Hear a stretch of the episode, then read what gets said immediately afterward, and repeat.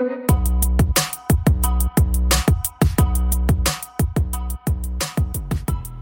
listening to Members of the Jury, the show that takes you straight into the trenches of justice, where the passion, players, and consequences are real.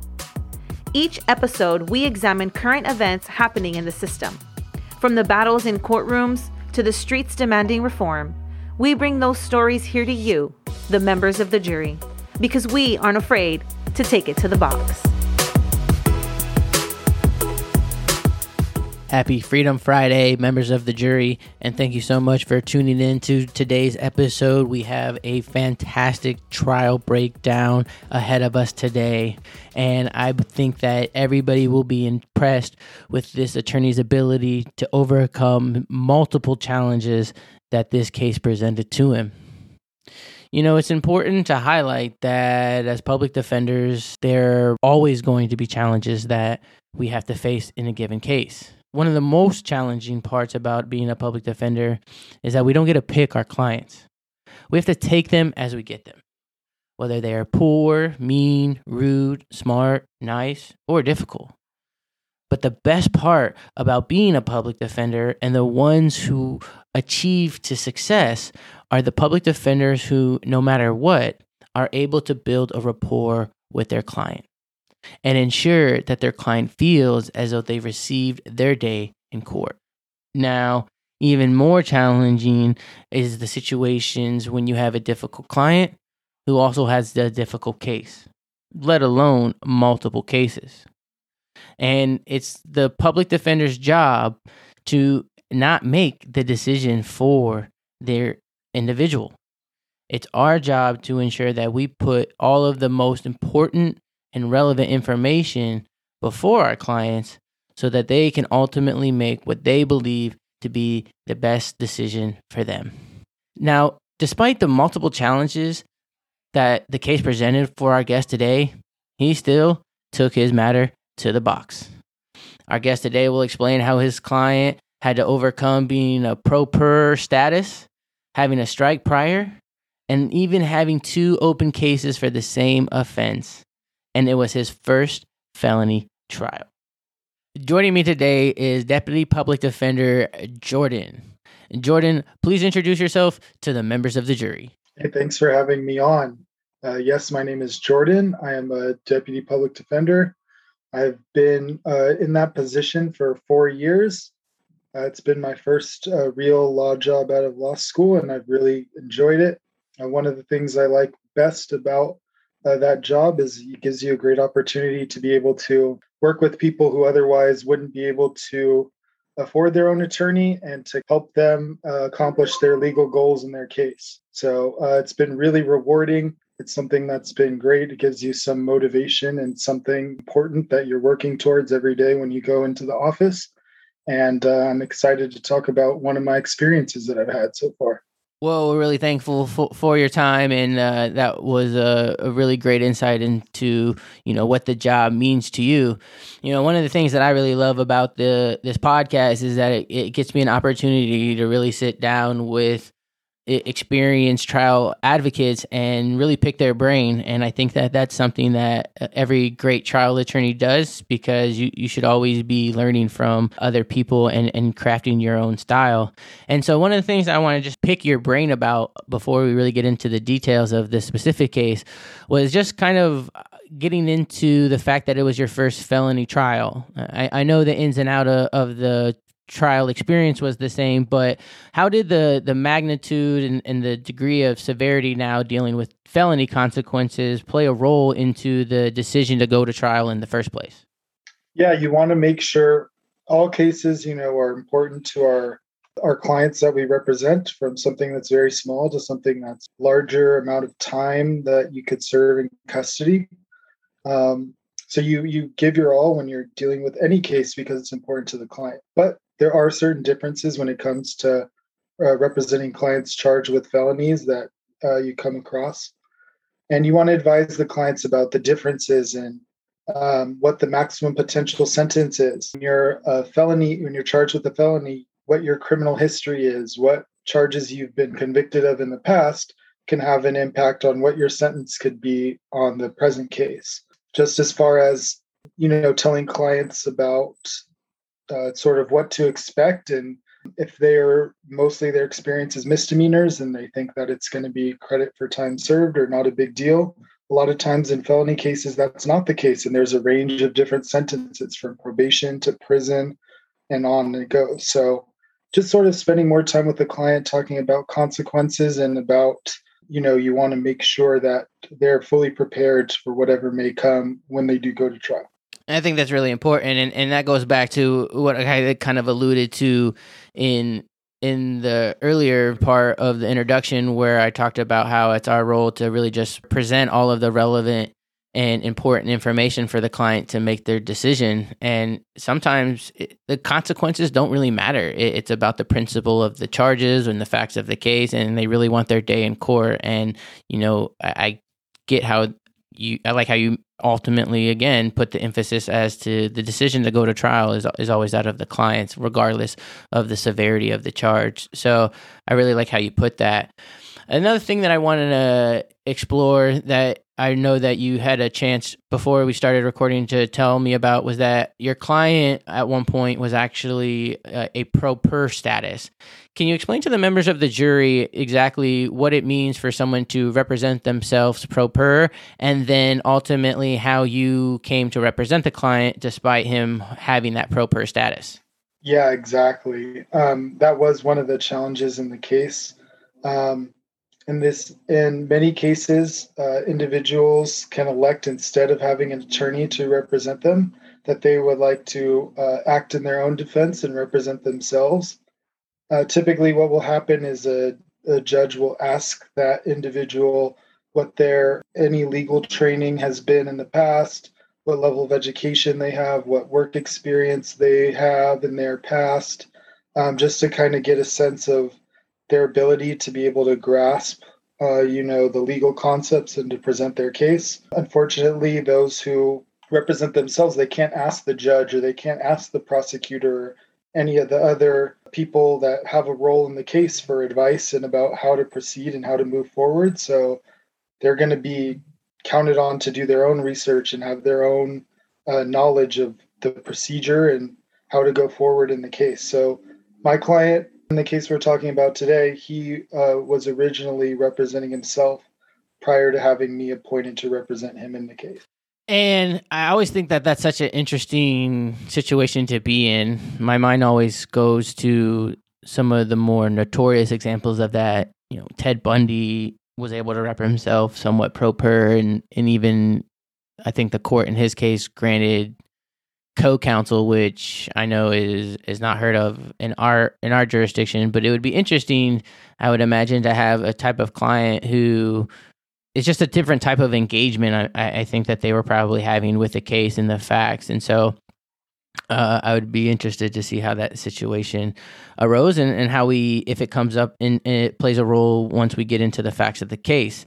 And uh, I think that's a great time to do that. Um, why don't you just give us an insight into the facts of the case? Imagine we're all uh, before the members of the jury getting sworn in, and what would be the synopsis of the facts that would be presented to all of the jury members? Absolutely. So, in this case, um, I was representing a client. He was charged with vehicle theft and uh, possession of a stolen vehicle. And the facts as the prosecution alleged it is that uh, my client went to a car dealership. He asked to test drive a car. He took the keys from one of the employees of the car dealership. He drove the car away and he didn't return. And there was uh, the uh, employees of the car dealership didn't realize that he had driven off with the car and not returned it until a few days later when they were Checking inventory, they saw that keys were missing, reviewed surveillance footage. One of the employees identified my client as somebody who had asked for a test drive. Um, it later was revealed that my client had previously been to that car dealership and attempted to buy a car and had even put down a down payment. So he had gone through the process um, of uh, applying for a loan through the dealership, he had given them a lot of his biographical information, work history, social security number, address, phone number. but he didn't have the complete down payment. He wasn't able to complete the purchasing process, and he wasn't able to drive off in the car he had originally contracted to buy. So, those are the basic facts of the case. He initially tried to uh, buy a car through the dealership, do the contracting process, uh, was unsuccessful in doing that, did later return to the dealership, was given the keys to a very similar car to the one he had contracted to buy previously, and then uh, left that dealership. That definitely presents some interesting facts and, and triable issues. I mean, that's not your traditional 10851 where there's a broken window or hot wiring or any contractual dispute. So that that's super interesting, and, we'll love to see how that starts to play out. Uh, take us to the the motions in limine. Did given the obscure facts of, of the case, were there any evidentiary issues that really needed to be ironed out during the in inlims? After his preliminary hearing, there was a separate incident for which he was arrested and remanded into custody. And in that incident, he had trespassed after hours at a car dealership and had um, opened a car that was on the lot that was unlocked and he had was found uh, later on asleep inside that car with some of his belongings inside.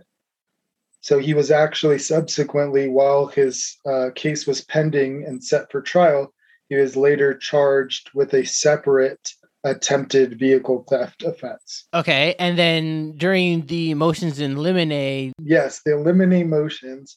So that the second arrest really became relevant because um, the prosecutor was attempting to introduce the evidence that he had been arrested for attempted vehicle theft a second time as evidence that he had stolen the vehicle on the first occasion. So uh, the argument then was whether or not this evidence would be allowed in. And so the judge has to consider several factors uh, when deciding whether to um, in, uh, allow this evidence to be admitted.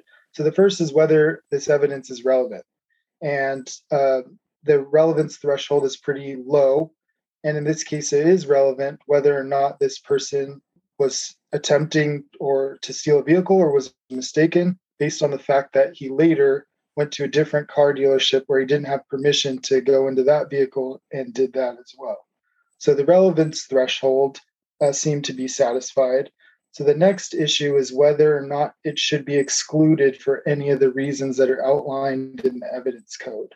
So um, the evidence code does caution judges against admitting what are called prior bad acts because they have the tendency to, in a criminal case where 12 lay people, you know, just regular people from the community, are sitting in judgment and determining the facts, of whether or not somebody's guilty of a crime, it has the tendency to cloud their judgment and cause them to prejudge whether or not the person's guilty based on whether or not they've done crimes or bad things or similar things in the past. So, generally, those types of acts are not permitted. The times when they are permitted to be admitted where are where they could go to prove, for example, whether uh, there's a common scheme or plan whether or not there's some sort of MO that somebody uses and commits the same crime, and whether or not um, it's a crime that you know shows that that person has you know poor moral character or is dishonest or something like that. So those are some of the reasons that uh, prior bad acts or prior crimes could be admitted. And so in this case, the the standard is whether or not this crime is sufficiently similar. And the we had an argument about whether or not there was sufficient similarity.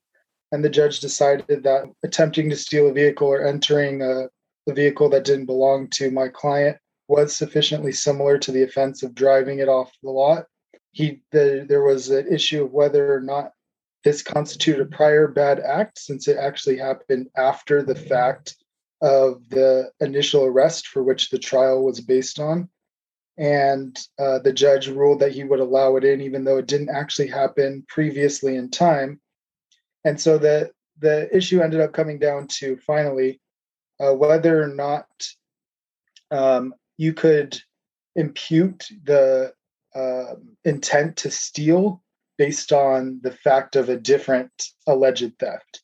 And that's where uh, again the idea that we don't want to use, you know, convict people strictly because they're alleged to have committed different offenses.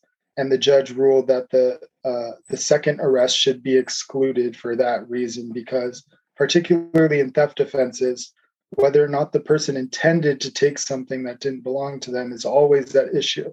So any type of theft offense then could be used to say this person's a thief, and it's it makes it very difficult for them to have a fair trial. So in that motion, we were able to exclude that second arrest, which made the case a lot more straightforward and it made it easier to present a defense that was credible.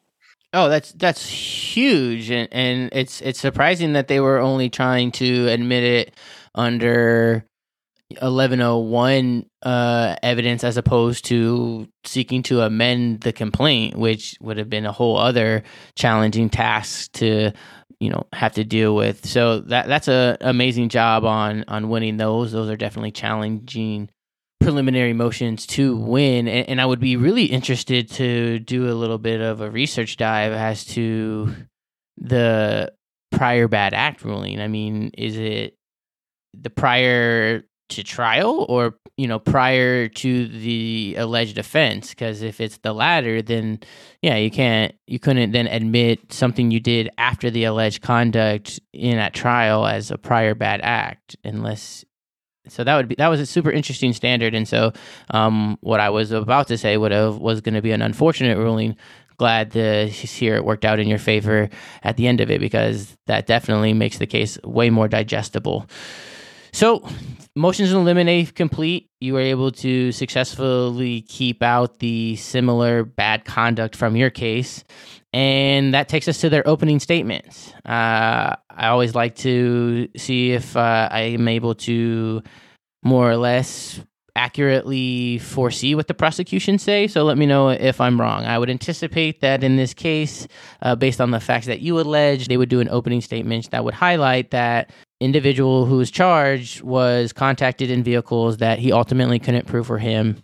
And when law enforcement spoke to the lawful owners, they said that that individual did not have consent to have the car that they were then found in. And to them, that satisfied basically the two different elements, uh, potentially three elements, depending on how you break them down, uh, that are necessary for the theft of a stolen vehicle. Is it fair to say that that was accurately presented? Yes, it was. Okay. What I'm uh, not going to accurately predict and what I would be love to hear is how you countered that in your opening statement. And so, can you present to our members of the jury how you approached your opening statement and some of the things that you highlighted uh, for your jury members? Yeah, one of the things that I highlighted in my opening statement is that uh, car purchases are pretty unique. Uh, most, a lot of times, they're going to be based on credit there's going to be there's not a lot of times what the sticker price is of the car is not necessarily what uh, you have to pay. You're going to have to a lot of people are going to have to finance these purchases. They're going to have to deal with the lender. They're not buying it directly from the owner of the car. They're getting a title through the lender and, you know, the process is complicated, and some people who aren't familiar with it or aren't as sophisticated may not fully understand what it is they're agreeing to when making the deal. Um, they're kind of relying on the expertise and of the guidance of the people who are doing the selling and trying to facilitate a sale because that's how they profit. So uh, essentially, that was what I tried to bring to the jurors' attention is that there's a bit of an imbalance where there's somebody who's really eager and is, you know, he sees the price of a car, he sees a car dealer who's a salesman who wants to make a sale, and then the two people can possibly talk past each other on what all needs to be met before the car can actually exchange hands. And that was my belief of what had happened in this case. And so I kind of outlined that for the jury to kind of keep an open mind um, while they listen to the prosecutor's evidence that, hey, this isn't the right car. And uh, he never had permission to use this car that you know the intent is at issue so listen for whether or not there's it's possible that this person could have been mistaken about his permission to drive the car that sounds like a great great strategy because especially given the unique set of facts that you have with what I heard to be some type of down payment and exchange of some type of key. I think that that's really crucial in in a specific intent type of case where whether or not objectively he had a car that he couldn't necessarily demonstrate was his in his mind did he lawfully did, could does he have a lawful reasonable explanation as to how that set of circumstances happened. So uh, let's get into the prosecution's case in chief then to see how you were able to dissect their points and to create the reasonable doubt that you were trying to in the members of the jury. What approach did the prosecution take during their case in chief as far as the type of witnesses that they called and evidence that they heavily relied on? So the prosecutor's main witnesses were the first was the manager of the car dealership. And uh, the reason he was called is because he's in charge of uh, the inventory. He's uh, has to approve any sales um, uh, before the, any cars can be transferred to new owners. Um, and he is also, you know, he supervises the various salesmen. So ultimately, everything's accountable to him. There was also the main investigating officer who, when the uh, manager of the dealership called the police to report that the car was missing, who ended up apprehending my client and questioned him about whether or not he had permission to drive the car, where he got the car. How much he had paid, and so on. So, those were the two main witnesses there was also an additional uh, salesperson the prosecutor brought to testify as well. During the prosecution's case in chief, did you find yourself spending more time in your cross examinations with the lay witnesses or the law enforcement? I spent more time on my cross examination with the lay witnesses.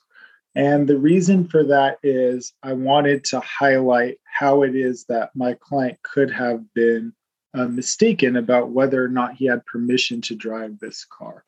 So, one of the a few of the different things that I wanted to highlight were when you go to a car dealership, a lot of times on the car it'll have a sticker price. And in this case, these were used cars. Uh, these cars were uh, probably about 10 years old, had over 100,000 miles on them. Each of them were in the like best prime condition, brand new cars.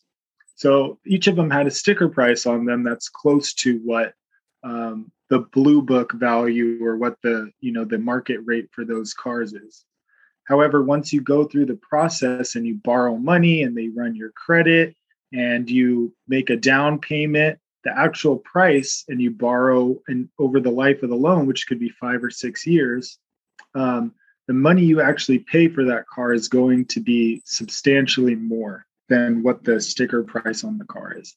And the reason i wanted to highlight that is because um, one of the elements of the mistake is that the mistake that if you are using the mistake defense and you're saying that your client was mistaken as to whether or not he had permission to drive this car is that has to be a reasonable mistake so anybody can't just get up there swear to tell the truth and testify oh i was mistaken. I believe that you know every car in the world belongs to me and so now i have the keys and i can take anybody's car i want.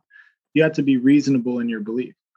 And so when the sticker price on the car is close to $7,000, but the actual price that he's going to have to pay over the life of this loan is 23,000, then it's reasonable that somebody who has a $1,000 towards a down payment on what's this, uh, priced at a $7,000 car, that he thinks he could have permission to drive that car. He's paying, you know, close to 15% of what that car's value is.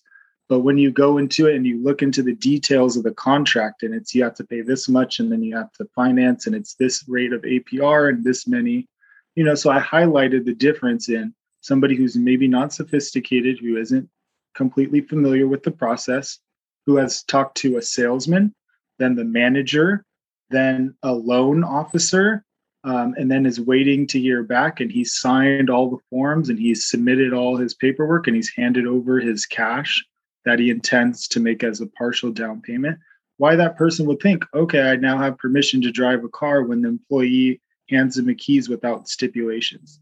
So I spent more time with the employees for that reason because I wasn't going to be able to get that information out of the officer. when I did turn to the officer for cross examination, uh, you know, I asked him about when he apprehended the client. Did he present paperwork to you that indicated that he had permission to show to drive that car? And even though the paperwork that he had in the contract that he had was for a different car, it was for a very similar car. Um, and again, that goes to show the mistake that he could be mistaken that it wasn't the white car, it was the black car that he had permission to drive. But they were the same year, they were the same model, they bought were from the same dealership. So it's understandable why this person could be mistaken. So those were uh, some of the areas of cross examination that I, I took with the people's witnesses. And again, just highlighting how the car buying process is different than, say, going into a store and buying a candy bar. If you walk into a store, you take a candy bar, walk out, and don't pay, it's maybe not reasonable to think that you had permission to take that. But with a car, the process is so different. These dealerships even advertise you can buy a car no money down with good credit you can you can sign then drive there you see commercials all the time for this is a sign then drive event so you know it's not unreasonable for somebody to think they put their signature they hand their money they shake hands and that they're going to be driving away with the car I think that's an amazing job of connecting your cross examinations to the same points that you highlighted in your opening and making sure that that theme is continues to resonate and marinate with your members of the jury. I think that's a very effective trial tactic.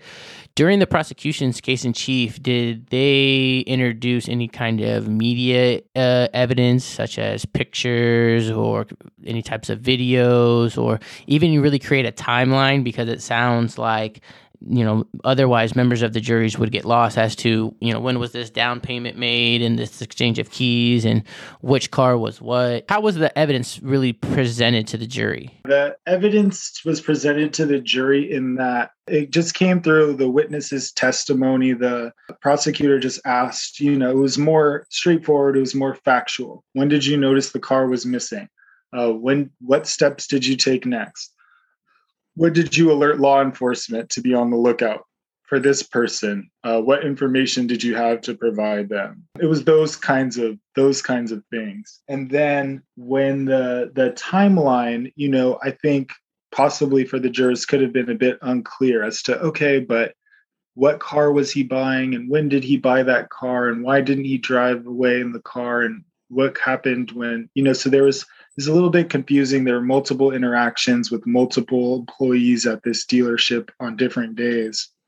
Um, so I bet I think that part maybe uh, wasn't presented in the most clear fashion because it was more of you know focused on the paperwork that he had wasn't the paperwork for the right car and um, you know it's clear that he knew what he was doing when he you know took it and the media that was presented was a video of an interview uh, with my client that the investigating officer uh, statement that he had taken, as well as just a, a statement that he just body worn camera footage uh, from the scene of the arrest. The fact that they had some type of admission, especially on camera, did they rely a lot on that, and or what was the degree of the statement?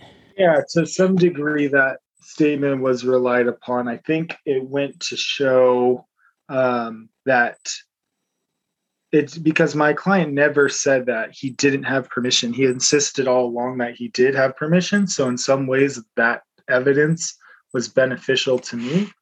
But it was more so that uh, the story that my client told the officer was a little bit, at times, hard to follow. And it seemed like kind of like when you ask a, a, a younger child something and they kind of spin a bit of a wild tale. So in some ways, it was you know not uh, cogent. He was telling them that he had bought many cars from that dealership before. That his baby mama had a car, he had a car, um, her boyfriend had a car, um, and that he was a, a mogul who had uh, a business under which he bought many cars and he rented them out and leased them. So uh, at first he was he was very clear that I paid for this car. This is the paperwork. This is the contract. But under pressure of the questioning of the officer, it seemed like he kind of spiraled a little bit and started to panic, maybe thinking that he was, you know, going to go to jail if he didn't have an explanation as to where he got this car and why he had permission to have it. So that that evidence was also presented and from the statement that my client gave, but there was never an admission that he knew or didn't or didn't realize that he didn't have permission to take this car. It sounds like there was some aspects of like grandeur thoughts happening and the unfortunate combination of though that type of thinking with the what's been deemed you know legal police interrogation tactics are, are, not a great combination you know i wish that the reid technique would be banned because it just it allows police officers to really take advantage of situations and their place of authority to put people into uncomfortable situations and end up saying things out of context or just even things within the context that just they more or less were coerced to say. And I'm not necessarily saying that this in particular is an example of that. There are plenty other examples of that, but just that the combination of those techniques and what sounds like somewhat of a mental state um, for not a great combination. After the prosecution got done with their their case in chief, or, or was there a point during their case in chief where you you realized there may have a different a different hurdle that now what you were facing that you didn't necessarily catch before the trial? There's always uh, with trial you never know uh, fully um, what it is you're going to get from the witnesses. In this case, I thought the witnesses came off really credible, patient.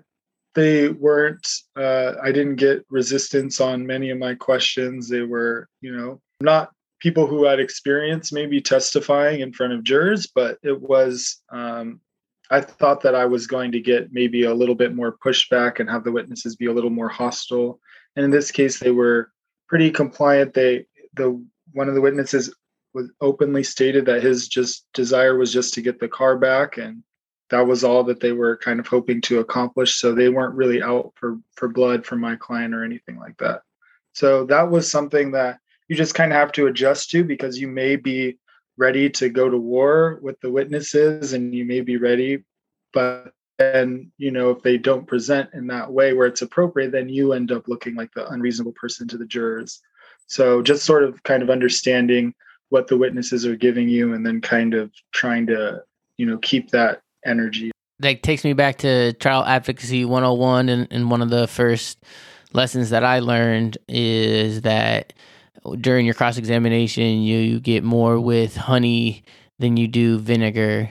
And that if you come across as the unreasonable, mean, aggressive attorney to a sympathetic witness, then the contents of the examination can oftentimes get lost. And the demeanor of the behavior can really be the thing that settles with the members of the jury as to how they feel as to the more credible source of the you know basically the presenter of information so that was a really good insight on your part to realize that that could play a role in, in this case and that you didn't uh you know lose any type of cool because you were super gun-ho on, on making a point and so sounds like nothing out of the ordinary from the prosecution's case in chief. During your cross examination, did you feel that you were able to really solidify a great point that you wanted to make in closing or that you felt was like a really big win that you were able to get across? Yeah, I think just uh, the main thing was the number of steps that it takes to actually make a, a purchase of a car. The, it's not just you go in and you point it out and you select which one you want, but it's days long process of you have to submit all your biographical information. The bank has to conduct a thorough review of your credit verify your employment verify your address. They do a check on your background and your criminal history when uh, and then you don't exactly know what it is you're going to be paying for the car until that's all said and done and which lender is going to approve you. So the fact that there were multiple appointments required and uh, kind of constant contact. Um, while my client was just kind of waiting in the wind, kind of thinking that he was going to be given a car. And then when he finally did, uh, just thinking that that was the culmination of the process, not realizing that they were totally unconnected. So those were the the um, things that I kind of wanted to get out, and to get you can't get like really your client's mind state, but you can kind of highlight for the jury the number of steps and the different levels and complications you have to go through, and also what I really harped on was how much of my client's information that um, these folks had. They had a phone number to reach him, and they had multiple times. They had his address, they had his social security number, they had his employment contact, um, all this other, you know. And I just kind of wanted to highlight that there were ways that this could have maybe been resolved short of this process.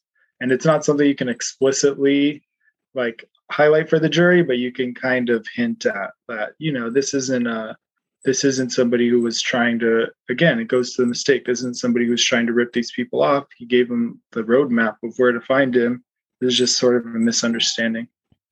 I think that's a beautiful tactic to focus on that type of behavior and to highlight that buying a car is complex and has different ways about it. You know, you could put zero money down, you could put a lot down. There's all types of different contracts that one can enter with a dealership that would allow them to be given a set of keys and then drive.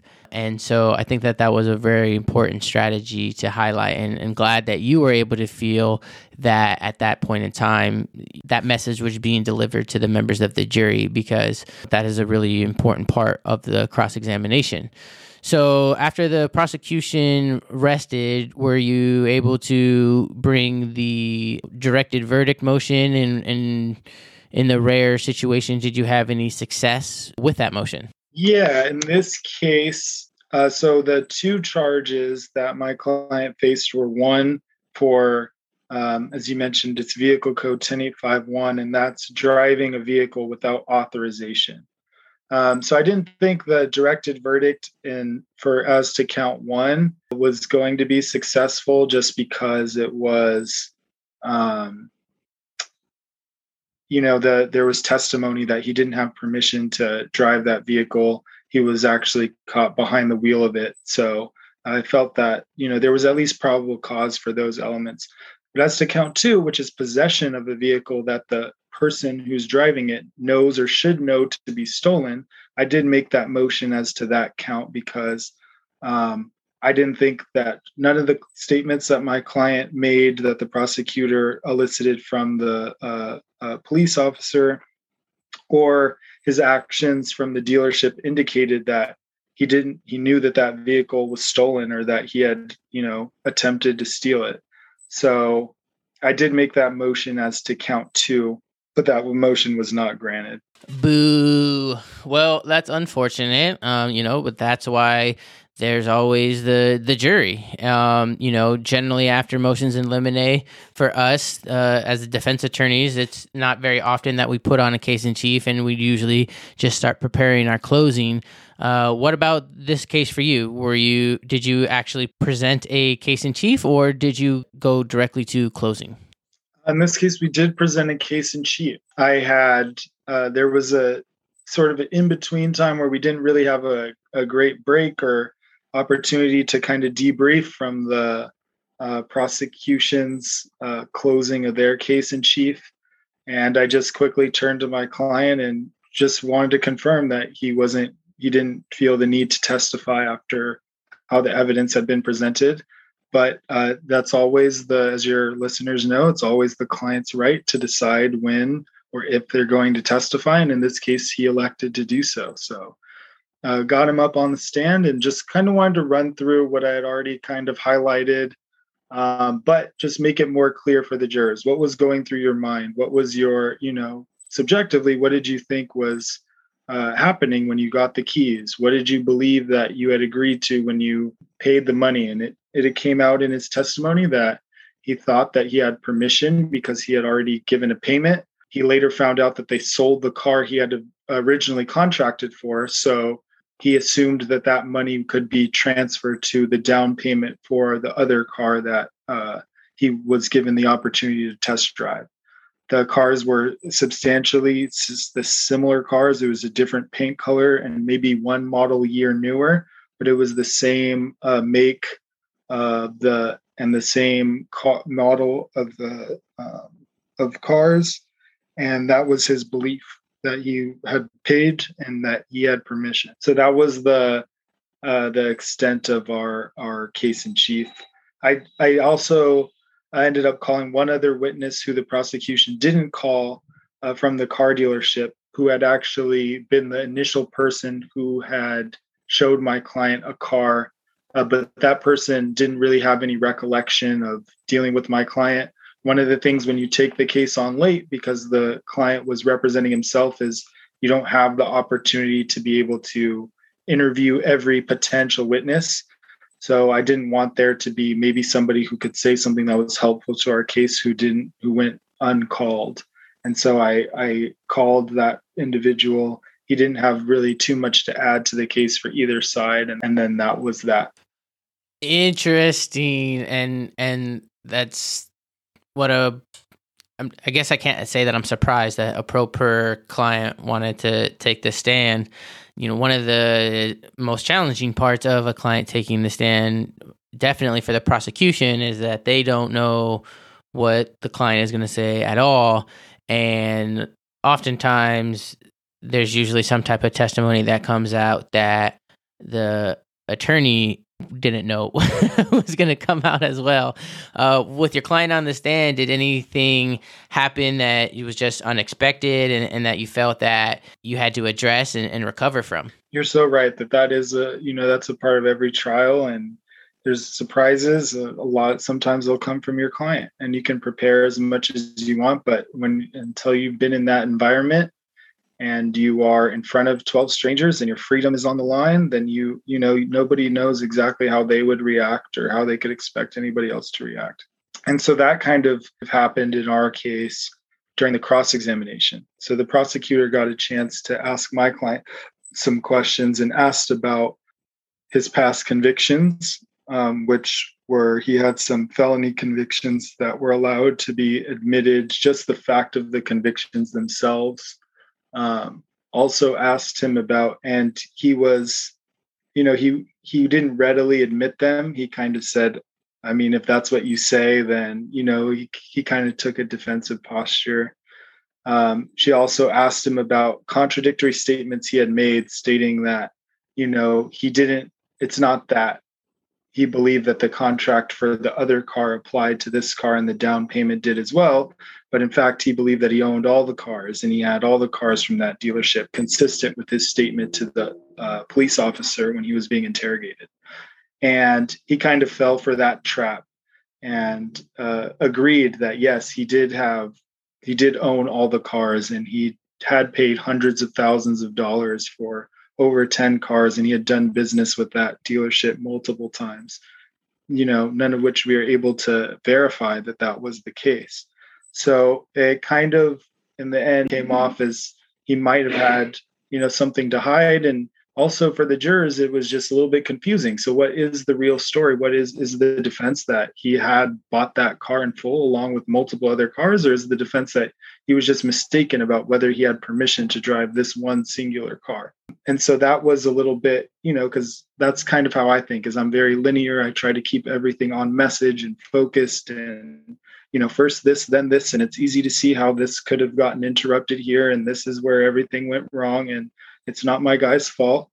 So that was kind of how I intended to present the case. But, you know, through the cross examination, it went a different direction. And then just to drive the point home, after I, you know, attempted to rehabilitate my client, the prosecutor reopened their case to present, you know, more statements from my client that he had given to the investigating officer just to show how you know to what degree his story was a bit all over the place. And, and i could see how that could potentially be a, a, useful tactic for them to do but as i'm sitting there listening to you it, it still doesn't address or negate the elements that sounds like their own witnesses conceded that there was 100% this element of a contract that existed, the, some type of money exchange of a down payment, and a, a consensual giving of the key.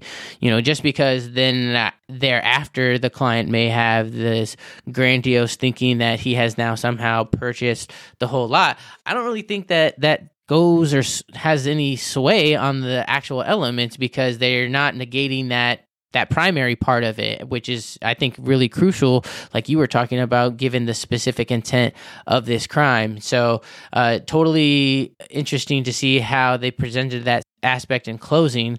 Other than that, did you feel that your your case in chief went the way you intended it to go? Yeah, that's those are all really good points that you just raised, and you know sometimes you can get distracted and you can think all is lost when it doesn't go according to plan if you're person who likes to plan and prepare for everything. But in trial, there's always that element of surprise and being able to be flexible and and respond to uh, how the case is playing out, and to just you know keep your composure and make the best out of what you have, and to bring the jury back. That's your job as the um, you know your job is to guide the jury, and your job is to tell the jury what the facts show and what elements can and can't be proven so i appreciate you you know stating that that though it kind of could have confused some issues it wasn't you know dispositive. It didn't mean that the you know the case was lost in any way. Well i'll say that's a that's a beautiful response because we talked about it in several episodes that in every trial you're almost certainly going to have a what the fuck moment. And it's just the more of those that you have and get through, the better at handling the situation you'll become. And it sounds as though that's exactly what happened here. But given your experience, you were able to handle it really beautifully. Yeah, no, I that's that's exactly right. That's you do the best that you can. And so, uh, given that at first I was, you know, I was a bit stunned, I was a bit taken aback, I was I, I was worried in that this case, and again, my client had a, quite a bit writing on this case, and you know he was heavily invested from the start, as you mentioned, having been pro per. When he was representing himself, you know, he's basically saying that he's willing to risk whatever because the principle of you know his innocence is that important to him, and so I, I respected that that he entrusted me in that role.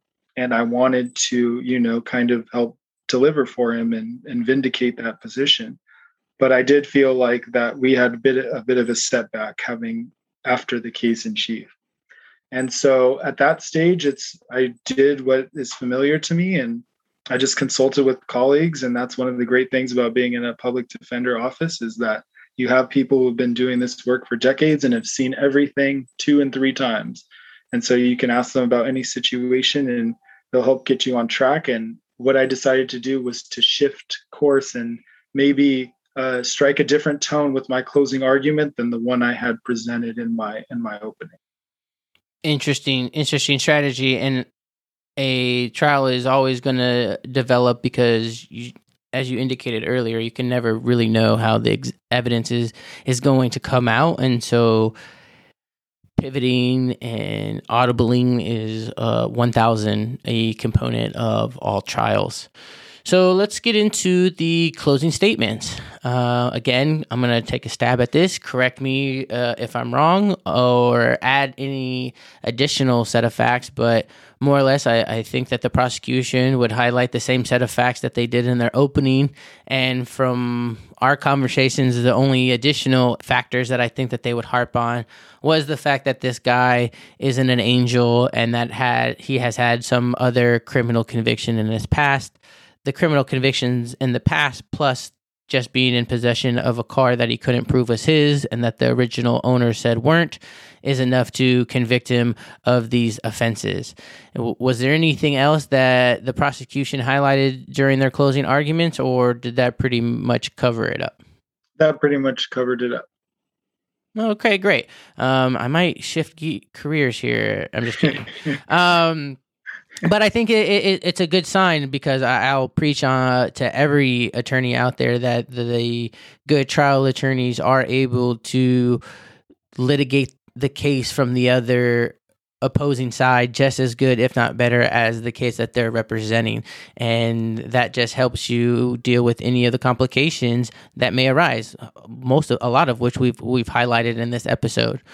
So then, Jordan, put all of the pieces of the puzzle together for our members of the jury. What did you highlight during your closing argument, and how were you able to convince and persuade members of the jury that you know your client is not guilty of the charges alleged? Putting the puzzle pieces together uh, in every case you're going to have facts that are good for you. You're going to have facts that aren't as good for you. And so people uh, like wise experienced trial attorneys will always tell you that you can't hide from the bad facts because that just you know that means that there's an opening in your case and there's something about your case that you don't want to address because you know it's weak for you and so, whenever you can turn the bad facts and you can make them positive for you, that's when you start to have a compelling case because you say, even with the best thing they have to say, my client is still not guilty. And so that was the tack. So initially in the case, I was very matter of fact, and I was there was a contract, there was a signing, there was a payment, there was a misunderstanding of whether he had permission. And it was just, he's not guilty because there was a mistake. And that's just the law says that mistake is a defense in this type of case. For the closing argument, I used the bad facts, which in my case, I believe were my client's statements that weren't entirely consistent uh, with the, you know, mistake defense because not only did he believe that he had a contract for that car, but he believed he owned many other cars too, and that came out. So uh, instead, I used kind of an emotional appeal and to just kind of remind the jurors that my client was in fact mistaken and the reason we know he is mistaken is just because he experiences reality in a way that's different from maybe you or I. And I just kind of put them in the position that he was in, where he he's trying to get on his feet. He had hope. He had somebody who was going to sell him a car. He had just gotten his license. And that car meant new opportunities. It meant a chance to have gainful employment, to be able to move his life forward and to kind of leave behind some of the stuff that the prosecutor had tried to highlight was part of his past. And, you know, he was persistent, even though his first attempt to make a payment and to sign the contract and to bargain in good faith and to make a deal with these folks didn't go over. He returned and then um, he believed that he had finally gotten his opening and they, uh, you know, he had gotten approval and he had permission when he was handed the keys and he kept the contract and he had that and he immediately turned that over. And then following that, he also didn't do anything to disguise the car. He was at the address that he provided. He was at reachable at the same phone number that he had provided. They had given his social security information, employment history, that kind of thing.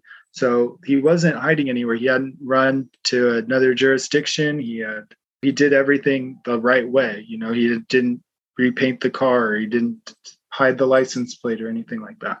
And then finally, I just highlighted that it was the same model and car that they had, you know, entered a contract that he was eventually, if he had the down payment, would have been approved for.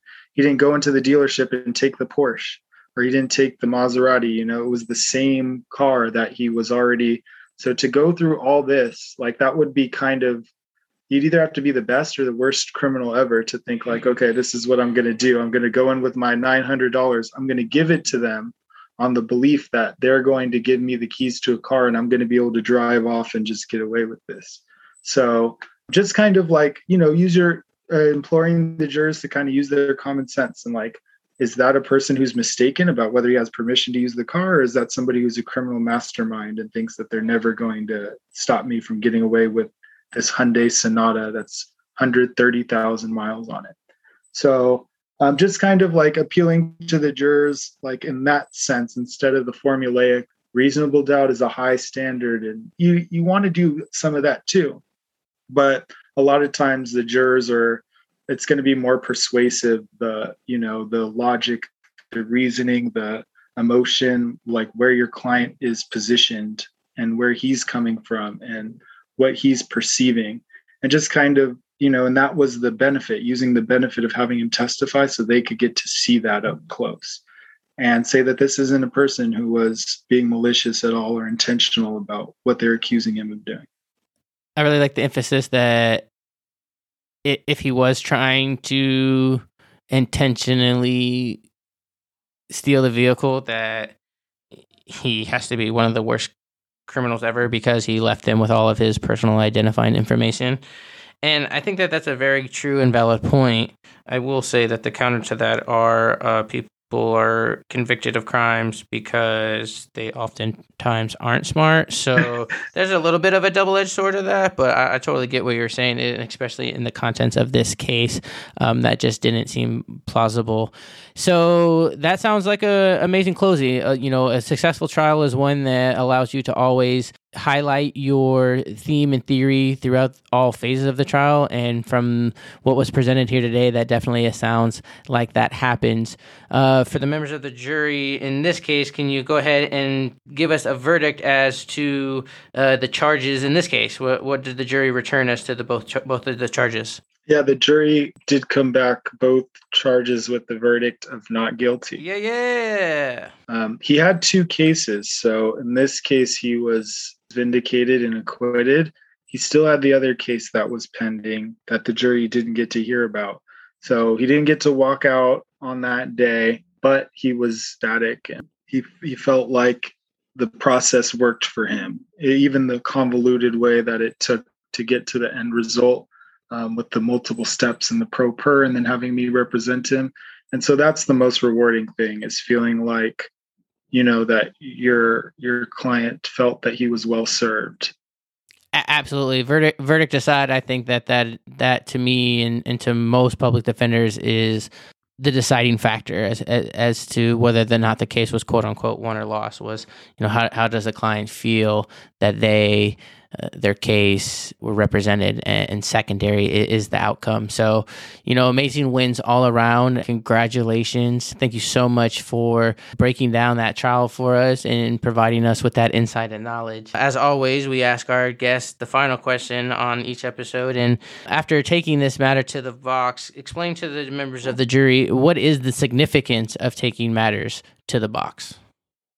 A great question. Great question. And you know it's the raison d'etre for the podcast and what the significance of taking it to the box is that making the prosecution prove their case, making sure um, you know your client's pro- the your client's rights in the process is respected and is fair to them at every turn.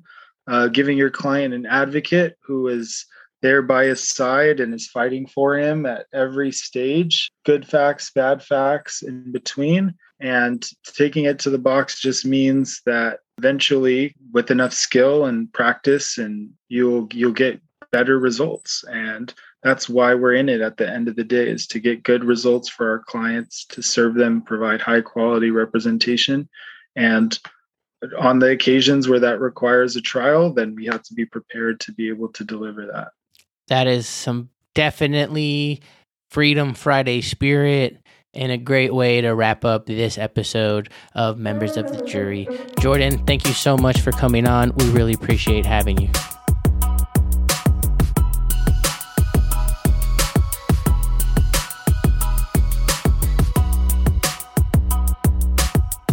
Well, members of the jury, that's our show, and I rest my case. Be sure to come back next episode as we take another matter to the box. If you're a fan of the show, go ahead and subscribe. You can also find us on social media at Members of the Jury. If you want to be a guest or have any feedback, be sure to email us at lhursty at membersofthejurypod.com.